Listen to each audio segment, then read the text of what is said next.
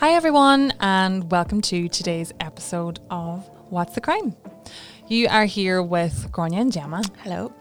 And today I'm going to tell you the story of the disappearance of eight year old Maddie Clifton. Eight year old Maddie Clifton is described as a little girl that always had a big smile. She had freckles and chestnut brown hair, and she loved to play basketball, football, dance, and play piano. Very talented. She was always giggling, and she was described as tough as nails. On November 3rd, 1998, Maddie comes home from school at around 4:30 p.m. So, firstly, her mum asks her to help take down the Halloween decorations, which she does, and then she sits down to practice on her piano. So, about 20 minutes later, after this, um, she leaves her house to hit some golf balls with their neighbour, Larry Grisham, who lives at the end of the street. Larry is like a 40 something year old man, so Right. yeah, alarm bells first. She's Yeah, playing. straight away. I think that's strange that he's playing with an hitting golf balls with an Eight-year-old eight-year-old girl. girl. So by 6:20 p.m., Maddie's mother, Sheila Clifton, goes outside and calls her children in to come in and get their dinner. Jessica, who is Maddie's older sister, she comes home straight away and she tells her mother that she hasn't seen Maddie in a while. Sheila starts knocking on her neighbours' doors asking if anyone has seen Maddie. When nobody has seen her, her panic starts to mount and she asks her neighbours to help her look for Maddie. She starts to get so distressed and so worried that by 6:33 p.m. she calls 911 informing them that her daughter is missing. So this is literally ten minutes after, Literally. after she hasn't came, come home. So she goes out and calls her at 6:20, well approximately, and by 6:33 she's already called 911. So this is clearly out of the ordinary. Yeah. So obviously not her her not character for her not to come home. Exactly. The whole neighborhood is out searching for Maddie. Children, adults, all of the neighbors. They've got flashlights. They're calling her name. And among those is their neighbor's son, 14 year old playmate of Maddie's, Joshua Phillips. So Maddie is very fond of Josh. They're really good friends, and he's obviously really distressed as well that they can't find her. So, despite hours of searching almost all night by the whole community, she's not found. So, the following day, a Jacksonville detective goes door to door asking the neighbours about Maddie's disappearance.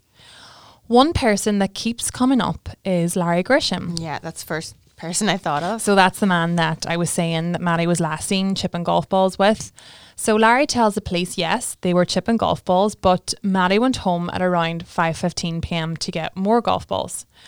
I don't know what chipping actually means, but I assume it's just like hitting golf balls. He said she never came back and he didn't think anything of it. He just assumed that she decided to stay at home or her parents wouldn't let her back out or she had to get a, her dinner or whatever. Larry, however, is no stranger to police. He has 29 charges to his name. The charges vary from auto theft, driving under the influence, and two counts of sexual battery, five years apart. Both charges were dropped. And, like, aside from that, he's a 45 year old man. Yeah, I was going to say, what age is he again? 45. 45, yeah. And he's like out playing with children. It's just not looking good It's for him. uh, yeah, it's not looking good. Okay. And he was the last person to be seen with Maddie, right? Yes. Okay. So obviously, like you're going to want them to check his home to find Yeah. her. The police search Larry's home nine times. He is questioned 20 times and he also fails a polygraph. I, however, absolutely don't agree with polygraphs. Said it before and I'll say it again. I just don't see a point. They can't be used in court. Like you cannot tell when someone is lying.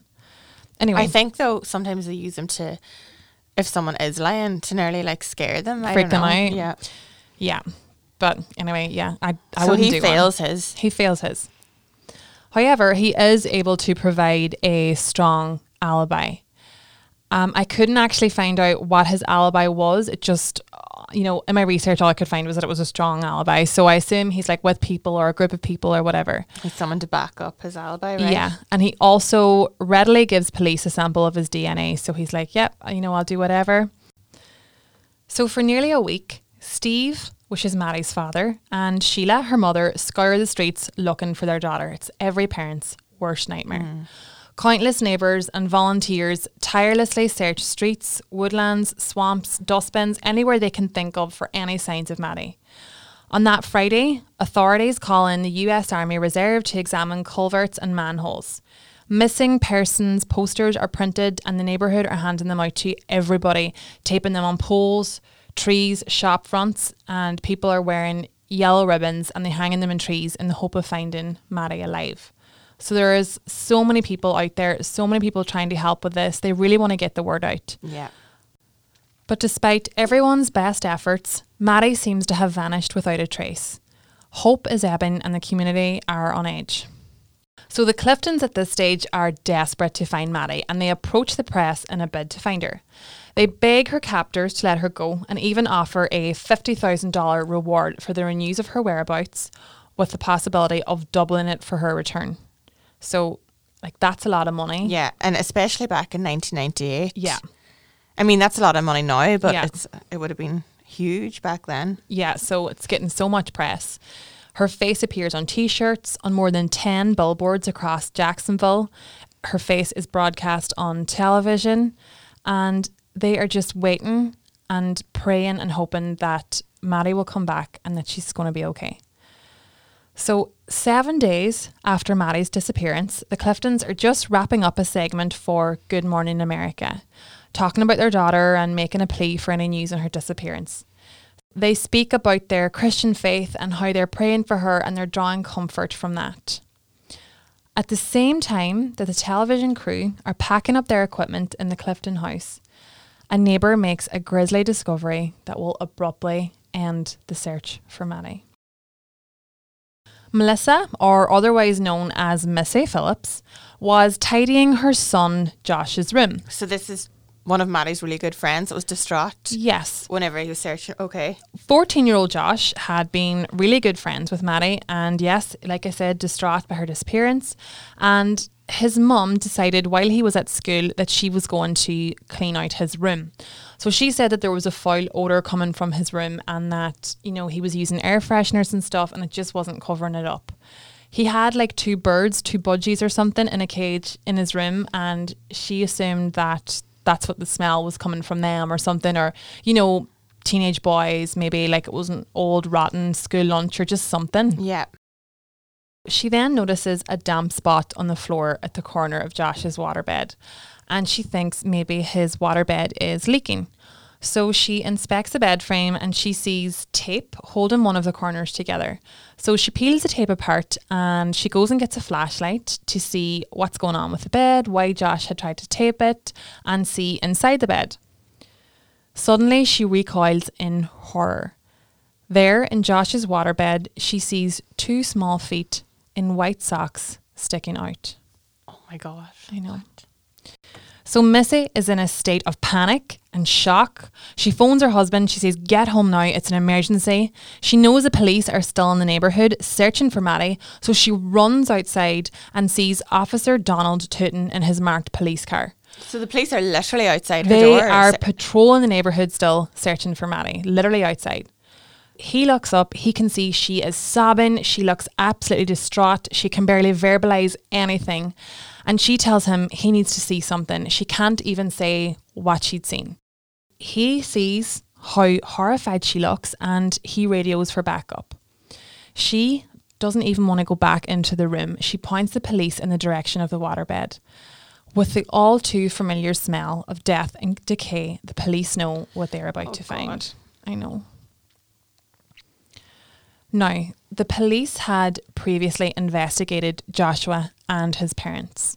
So, although he was a person of interest as Maddie's friend, he wasn't a suspect. On November 9th, which was just days before her discovery, police officers had actually been in his room.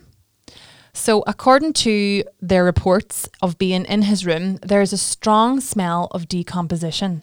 What? So, they had actually wrote that down in their reports. So, Did they not search the room? I don't know. I mean, wh- wh- how could you just write that and then walk away and leave it? You know what I mean? It's so, they didn't investigate that further. Yeah. Strange. So strange. So Joshua is immediately fetched from school and taken to the police station where he makes a full confession. He says Maddie came over to his house and wanted to play. He says they played baseball outside, um, but he wasn't really allowed to have anyone over when his parents weren't there. And at the time of this, his parents were still at work. He said he accidentally hit her on her left eye and she started to cry he starts to panic that his parents, particularly his father, I think his father was had a bad temper, and he was like, "Oh my god, my dad's going to be mad at me for having someone over when they weren't here." So he drags her into the house and into his room. She is still crying loudly. She has a cut on her eye and she is bleeding, and he starts to panic. Takes a baseball bat and hits her over the head. Not once, not twice, but three times. Oh, what? So she is still moaning and he then takes a knife that he keeps on his bookshelf and slashes at her neck, stabbing her twice. He then opens the side of his waterbed and shoves Maddie into the existing cavity. It gets worse. He leaves to go and wash his hands. And when he comes back, he can still hear her Oh, whimpering no. in the bed. So he opens it, pulls her out, and stabs her in the chest nine more times until she stops breathing. He then stuffs her back under and hears no more from her. So when the police later removed her body, her hand was still clutching um, the frame of his bed. So she'd been alive. Oh no. I know. So she was alive and he Yeah. pushed her back in. Yeah. How did he?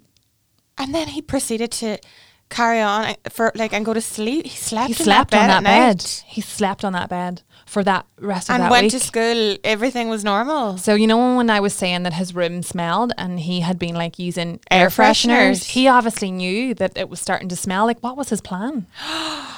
Oh God. So Maddie is also found naked from the waist down, and he explains that her underwear must have come off when he was dragging her into the house. Many actually argue that this was a premeditated attack because there was no dirt found on her body, which would have, you know, coincided with her being dragged from the outside to the inside.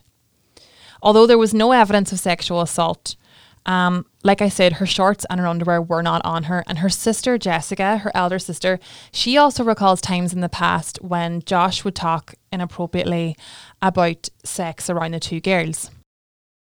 On Thursday, the 19th of November, 1998, Joshua Phillips is indicted for the first degree murder of Maddie Clifton. So, despite Florida having the death penalty for a crime like this, he escapes that fate because of his age. He's only 14 at the time of the murder. A resentencing actually came about 19 years later in 2017. Josh was tried as an adult, even though he was only 14. And his case was one of 80 that made their way back to the Supreme Court after a ruling in 2012 that made it unlawful to automatically send youthful offenders away for life. Their argument is something like, you know, scientific studies on brain development show that like your adolescent brain is more impulsive and anyway, like you're 14, Yeah. you know right from wrong. Yeah. So a now 33 year old Josh, at this resentencing, admitted that he was in a sexually aroused state when he killed Maddie because he had been watching graphic and violent pornography for 30 minutes before the murder.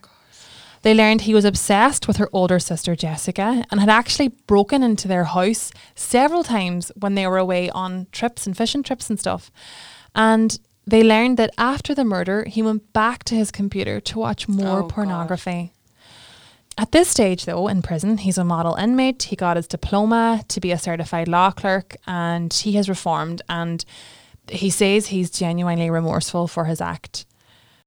You know, before the resentencing hearing, he did say that he would like a second chance, but he wasn't sure whether or not he deserved one, going as far as to say, quote, maybe I deserve to die in prison.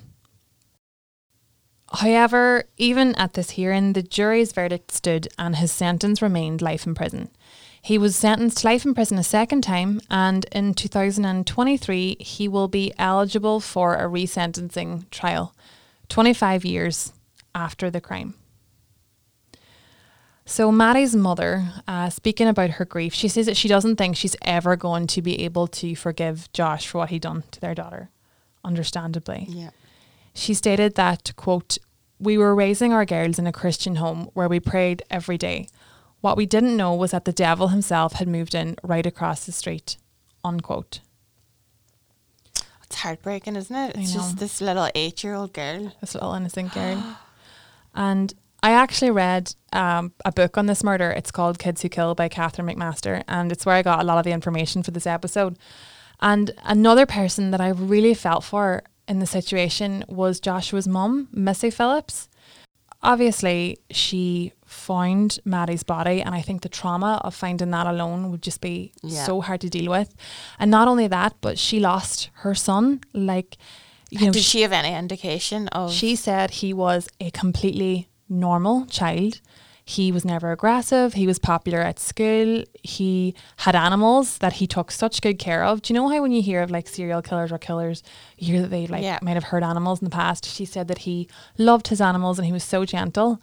And like the shock that must have caused her. Oh my shit's traumatized absolutely traumatizing forever.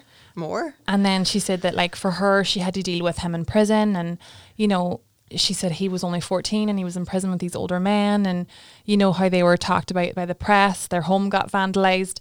And I just think that it must have been so difficult for her, too.